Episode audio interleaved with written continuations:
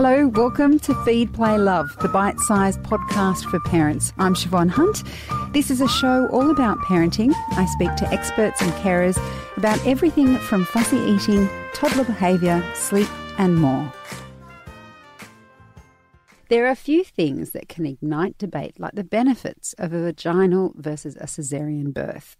And while there are no medals for how you birth your baby, Hannah Dahlen says that we need to talk about the rates of medical intervention in birth and the benefits a baby can get from a vaginal birth. Hannah is a professor at the School of Nursing and Midwifery at Western Sydney University, and she joins me in the studio. Hi, Hannah, how are you? Good, thank you. Mothers can take the discussion of the way they birth to heart, uh, particularly if they've had a cesarean or their medical professional is telling them they need a cesarean. What would you say to those women who are listening to this interview now? I think number one, it's never the mother's fault. Uh, it is sometimes the health provider's fault, it is sometimes the system's fault, and it is sometimes just really bad luck, or it is absolutely necessary, and the outcome would have been a dead baby or a mother who would have been significantly damaged. So, what we need to take out of the debate is the emotion that it is somehow the mother's fault, because it is not. I, I'm yet to meet a mother who I could truly and honestly say it's your fault that that intervention happened. But the way they were supported, the care provider they had, uh, the information they were given, or that the really bad luck thing happened that, you know, their baby's heart rate plummeted or whatever. And they just needed happened. it. Yeah. So let's take the emotion out of it. It's not women's fault. We know that we're very lucky. We live in the safest time ever in history. Um, you know, cesarean section is life saving. The the drugs and the, the the expertise we have are life saving when needed. We also know, in the World Health Organization and, and most of the medical and midwifery bodies are now agreeing that we've gone too far in countries like Australia and America and the UK in our intervention in birth, but not far enough in countries like Af- in Africa. So we've not got the balance right, and there's been loads of reports coming out showing that lately. So we know that our cesarean section, which is now one in three women, is double what the World Health Organization would say is an optimal rate. We also know that there are countries like the Scandinavian countries, Norway, Sweden, Finland, Iceland, for example, that have cesarean section rates half of half of ours, and they have better outcomes than we do. So we know we can do better. And that's where we really need to address what are the systems and models of care we can put into place to maximize optimal outcomes for mothers and babies um, so that they're not only well physically, but we've also got to make sure they're well emotionally, psychologically, culturally, spiritually, because birth is not just a physical event. Birth is your entire being as a human. And um, we often don't regard that other safety as as important as we do the physical. Getting back to the physical and what you just mentioned there in the Scandinavian countries where the outcomes for mums and babies are better and they've got less a, a lower cesarean rate. What are the benefits that start with baby? What are the benefits for a baby from a vaginal birth? So there are a couple of things that we now realise are going on. Look, we, we actually knew about it 100 years ago, but we kind of ignored it for a long period, and now it's really resurging. So one of them is the, the microbiome, and that is a word many people will have now heard of, and it's becoming more popular in the last 10 years to discuss it. So when a baby comes through a, a mother's vagina, it is getting exposed to around two to 300 different bacteria that that baby will ingest some of and it will coat its skin with. And we are now realizing that that is really important for what we call seeding a healthy microbiome. We now know that a microbiome, which is the collection of all the trillions of bacteria that live in your gut, live on your skin, live in your hair, for example, are fundamental to protecting us against viruses and problematic bacteria.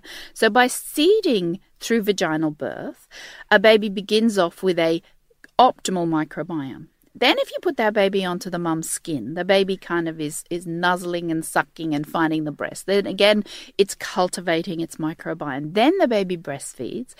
And there are products within breast milk that are indigestible by humans. And for, for a long while, we didn't know why they were there. We now know they're there to feed the good bacteria.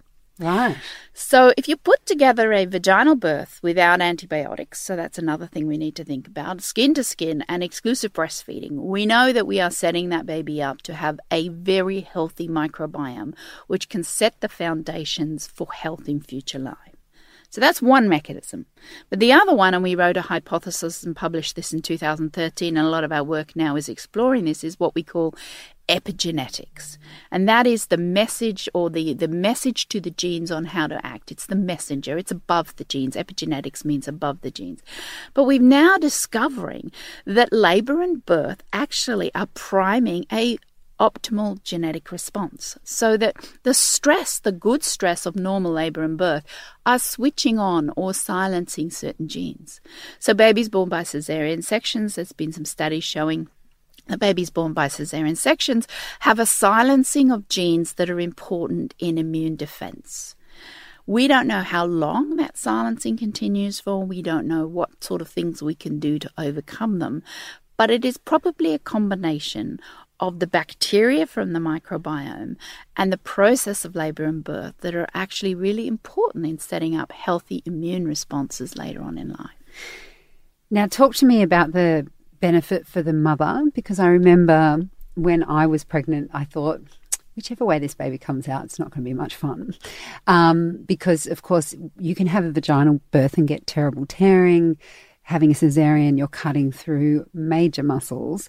Um, what are the benefits of a vaginal birth for a mother?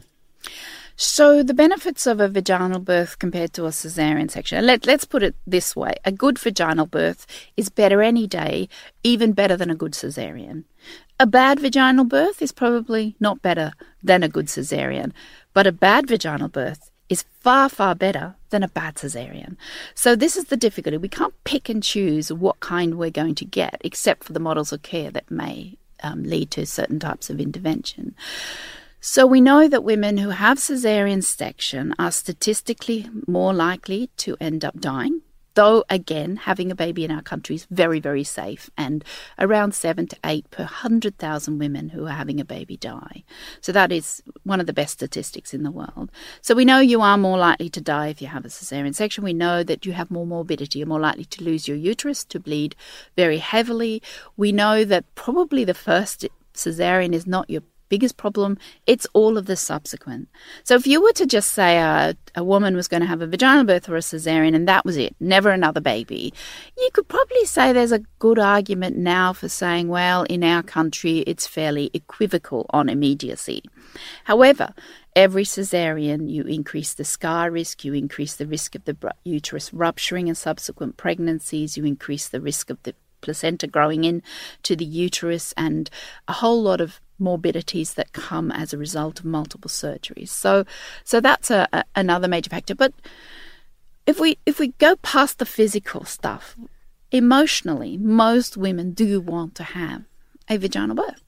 Most women would love to have a good vaginal birth, and, and I, I think we should aim to really increase the numbers of women who have good vaginal births. But most women, if you ask them, would love to have a vaginal birth. They don't go wanting cesareans. Cesareans often stem from being very frightened of birth or from having had a previously, you know, poor vaginal birth experience where women want to request that. So there's the psychological element of the benefits. Women also recover quicker. They're up and about. They can drive quicker. They can pick their babies up without so much discomfort. Um, they don't have ongoing issues with scar pain, etc. Some of the disadvantages of vaginal birth, and probably the only disadvantage that stacks up is really around pelvic floor. And we do need to work out what kind of things are we doing during labour and birth and which women are more vulnerable to pelvic floor damage. And then how do we put in place strategies to reduce that damage and trauma? It sounds a lot like what you're arguing for is um, about the preparation for birth, even above and beyond the birth situation itself, in terms of mothers being informed about birth um, having con- continuity of care with a midwife, having that kind of relationship. Do you see that birth outcomes will benefit from the preparation for birth and the way we look at it? I think the preparation is so key. It is the most important thing that we can do. and having a relationship with someone who you trust, who's on the same wavelength, you know, um, you know, um, your positioning, your understandings of how you want to be the birth, that you've got the right person in your corner is critical. Because then you also know that if you do end up with intervention, that it's going to be well explained to you, you feel like you've consented, and you're going to feel that that person wouldn't be trying to impose anything on you that you didn't want because they also like you. So relationship based care is the safest physically, and it's the safest emotionally. But there are other things that, that women can do. For example, we know um, Many of us are overweight, and that's not a good thing to enter into pregnancy and birth with. So, getting yourself in the best physical condition, exercise, good diet, not smoking, not drinking. We're doing a randomized controlled trial at the moment looking at pelvic floor exercises done during pregnancy and how does that impact on your health afterwards, not just your in, incontinence and um, your pelvic floor, but on your sexual health. So, there's a lot of stuff we can do to get us into the best peak condition to make sure that when we do give birth, we have the least chance of trauma. I think it's a complete cop out to say because there are some situations where birth is traumatic, and there is no doubt that that is true, we are now going to go and opt for a major abdominal surgery that involves cutting through seven layers and brings the added risk of surgery, anesthetic, etc., etc. That's a cop out. Let's reserve that for where the benefits are going to outweigh the vagina, benefits of vaginal birth. But let's get vaginal birth right. Mm, so many things in that. Um, what about um, mothers who are, are, listening and for perhaps a medical reason know they need a cesarean already? Um, uh, what sorts of things can they do post birth to give their babies the best start and themselves to parenthood? So, one of the most important thing is demand, ask for, put it in your birth plan, stamp your feet up and down, to have your baby skin to skin straight after you've had the cesarean in the theatre and get them not to remove that baby. So we have so much evidence now, and it is a recommendation, it's a government recommendation that the baby should go skin to skin with the mother in theatre, and then you keep that baby and mother together. The breastfeeding rates are higher. That baby, the amazing thing is that baby um, changes its hormones. You change your hormones when you're connected. You feel less traumatized. Women have less pain. Babies get less cold. You've you know, it just goes on and on and on. So, skin to skin straight after cesarean section and stay skin to skin with your baby as long as possible to make sure that some of the disadvantages of cesarean section can be you know modified or um, hopefully eliminated but modified compared to, to vaginal birth then make sure that you have got really good support for yourself afterwards. So making sure you have people that are doing things for you, that you're not getting up too early, that you're not getting, you know, you're not lifting heavy things, you're you're not getting back and driving a car before you should be able to drive a car, and that you have lots of care. And the other important thing is that you have a chance to debrief. Why did it happen?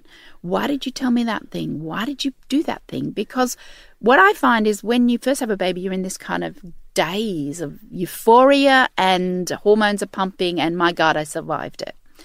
But three months down the track, you start to reflect on your birth and go, So, why did that happen? Why did they say that? Were they actually doing something that wasn't the best for me? So, making sure those conversations happen after birth and are open to happen again will reduce a lot of the birth trauma that we see coming from events where women don't understand why they happened. Hannah, it is always so interesting talking with you. Thank you for coming in today. My pleasure. That's Hannah Dahlen. She's a professor at the School of Nursing and Midwifery at Western Sydney University. Feed, Play, Love is a babyology podcast produced by Elise Cooper and presented by me, Siobhan Hunt. You can get in touch. We'd love to hear from you.